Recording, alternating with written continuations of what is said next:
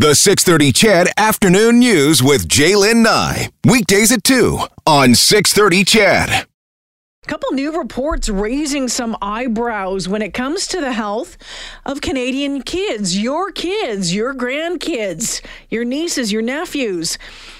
These reports say that Canada was failing to provide healthy, safe childhoods prior to the coronavirus pandemic, setting kids up to be particularly hard hit by the global outbreak.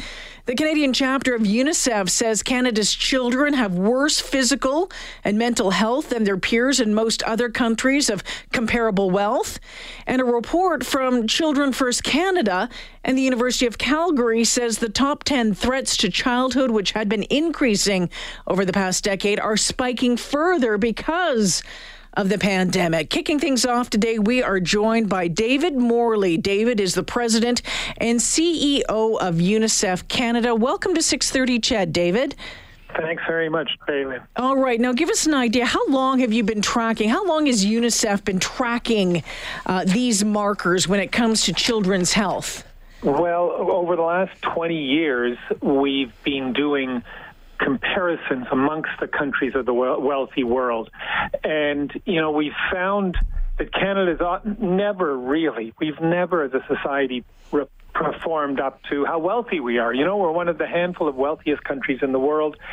We're, but when it comes to our child well-being, we're stuck in the middle, and this is starting to look like that we're even falling behind. So this report showed that Canada ranks 30th out of 38 countries when it comes to the well-being of children and, and youth under 18.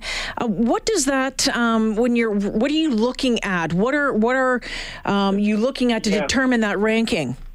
So there's there's three main areas, Jalen. We look at uh, what you you mentioned two of them. There's the there's mental health mm-hmm. and all the things that go into mental health. You know of of bullying of uh, then there and there are indicators as well like. Um, suicide rates, mm. which tell us certain things.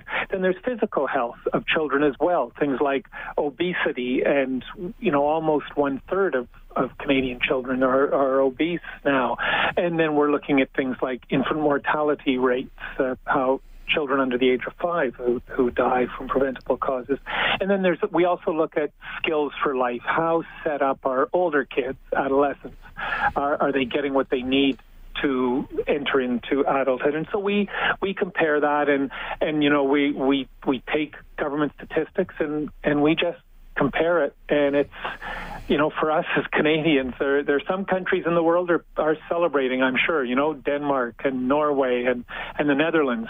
Um, but it's pretty shocking for us as Canadians to see well, where our kids are. Well, I, I, think for a lot of people, uh, Canadians, as you say, um, hearing this would be rather shocked because I suspect that most Canadians believe that we have we we believe that we're we're leading the world when it comes to our children. Yeah, it, it's you know I think I sometimes I feel that we we just assume that because we're here with all with the natural resources and the human resources that we have in our country, that we should be living up to our potential.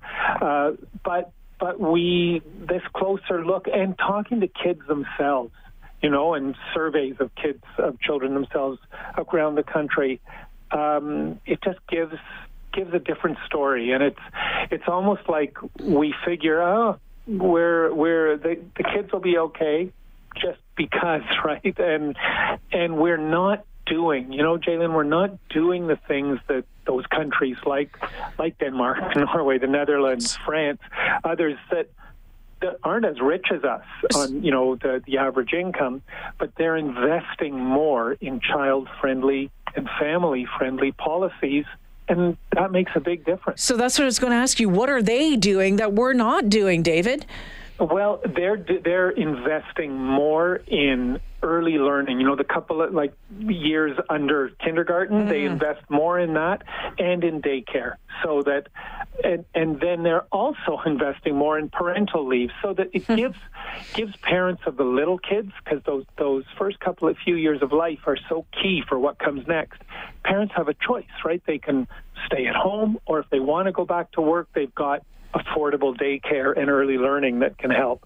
So those those countries are doing that, and they're also providing extra income support to the poorest families. We still have across Canada one out of every five families uh, is uh, children rather is is is living in poverty. So if we can just get some money to their parents, that can help kids pretty early on. They can those parents, what we've seen is they'll tend to invest that money in better food, so that's going to be really good. But also things like, I don't know, eh, recreation activities, music activities, things that other kids in the community are doing, and that, that's not only that's not only good for the child's development, but they also then feel like they're part of community, and that's a huge thing that we've learned from talking to Canada's children. So, if they want to feel they belong. So, D- David, if you've been tracking this for the past, you know, couple of decades, I mean, are we at a low compared to 20 years ago, or is, are we just kind of like stuck in that fair to middling ground? Uh, I mean, w- w- were things better 15 years ago? No, they weren't.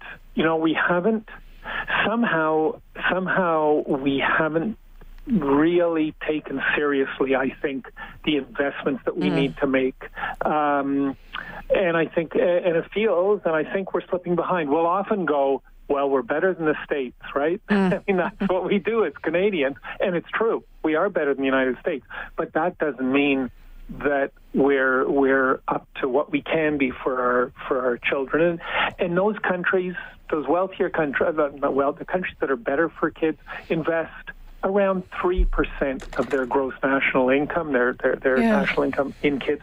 We, we invest a bit less than 2%. So some of it's just investment so, so, some of the things that were outlined in this, and we've heard about this, we've talked about this on the show about, uh, you know, the number of children that are overweight or obese, and that goes to all sorts of different, like that's an onion. Every time you peel it yeah. back, there's another layer yeah. there, you know, accessible food and healthy food and, and yeah. wealth, all of that sort of stuff. But this, and I, I question this, it says, um, it said nearly a third of children are overweight or obese, while nearly a quarter of children are generally dissatisfied with their lives. Nearly a quarter of children were generally dissatisfied with their lives.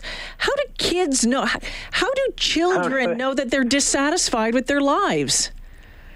I think children know, Jalen. They know if they're happy. They know if they're feeling comfortable. They know if we spend if if those kids are spending a lot of time, you know, trying to keep up with the Joneses, and maybe they're mm-hmm. not able to, they'll feel it, right? And I, that's where I think we we may say as adults, well, you you got to, re- you know, you know, you got enough food. Yeah, you're able to go to school mm-hmm. or whatever.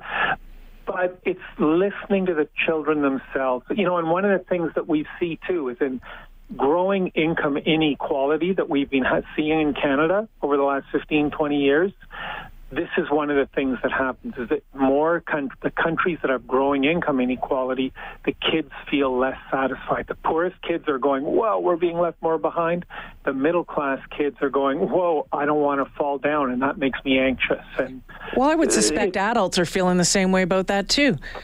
yeah, yeah, right. But I, but but we as adults, you're right.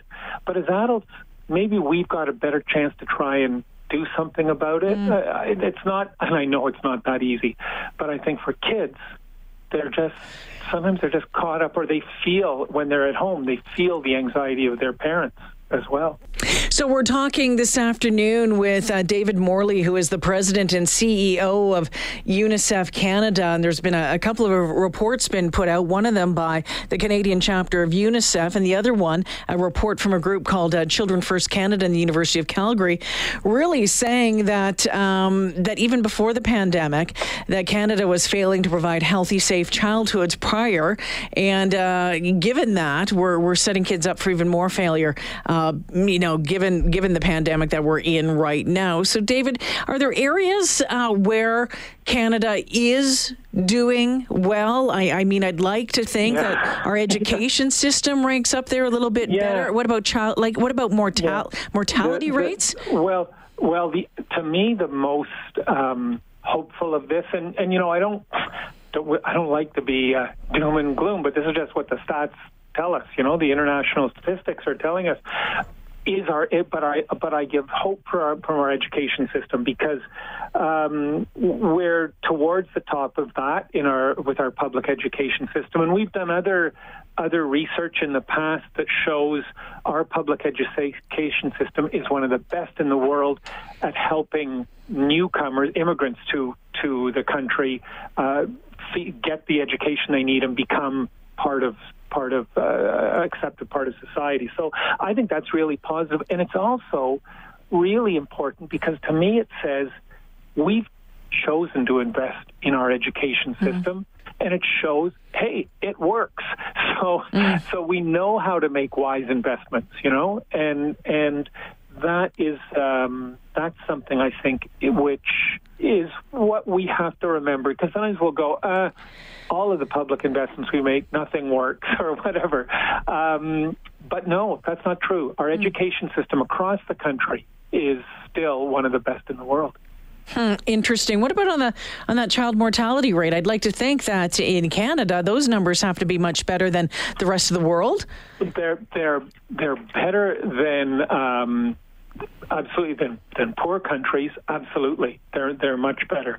Um, you know, and and here the difference between of some of the child mortality isn't isn't that big in those very mm. uh, those very early years, but we are seeing uh, some things which are, give us concern. Uh, one is is the immunization rates are starting to drop, mm. and we, you know, the the biggest killer of of children under five in the world used to be measles, and now in places like Africa and Asia, massive vaccination campaigns now, and that measles is not the same threat that it used to be, but we're seeing it come back in pockets. Mm. In in so that's that's a bit concerning. And you know, to me, the the saddest, you know, we talked at the beginning, Jalen, about mental health, is is some of the rates of teenage suicide. Yeah. And that, you know, that how must you be feeling if you're a teenager and you don't see any reason to go on?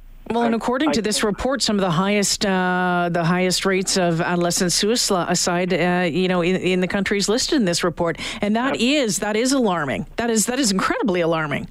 Yeah, you know, I think because uh, that's where you know you and we were talking earlier about life satisfaction, and I think those are those are connected, mm. right? It's it's listen, you know, we could say, you might say, or I might say, we got all the opportunity in the mm. world in this in our country, and take it, grab it, you know. But if yeah. the kids don't feel it, well, no, and you know, my, my husband's a high school teacher, and so I, I hear about it firsthand. My nephew, yeah. at uh, 15 years of age, died by suicide, and to this day, oh, we will we will never ever have a, an idea why. And it's like, what what you know, you're, you're a great kid, great you know, football yeah. career, great in school, all that sort of stuff. You just don't know. I'm curious no. though, you know, when you talk about this in relation to the pandemic. So you know, going into the pandemic, um, they're saying, you know, we were setting them up for you know, according to this report, you know, you know, you know, some difficulties added to the pandemic. What does that do now, and and what do we have to do to move through it, knowing full well, David, that there is no money out there? Well, I think that a couple of things. One is, you know, the pandemic. I've been fortunate enough to work in with children's issues around the world for many years, and I was in Haiti after the earthquake. And I, this, and after the earthquake in Haiti ten years ago, it was like society broke open, and suddenly, ah, you could see all the terrible stuff that was kind of yeah. hidden because there's and that for me is the first thing here that uh, where the pandemic has broken open our society, so that many of us are seeing some of the problems that are that that perhaps were hidden to us in middle class, you know, educated people. And well, my my son is a is a teacher as well, so you know, sound like like middle class, and it's suddenly become apparent to us. And I think that we need. I think that as a society, you know, when you say there's no more money, like clearly we're in economic difficulty. Mm-hmm.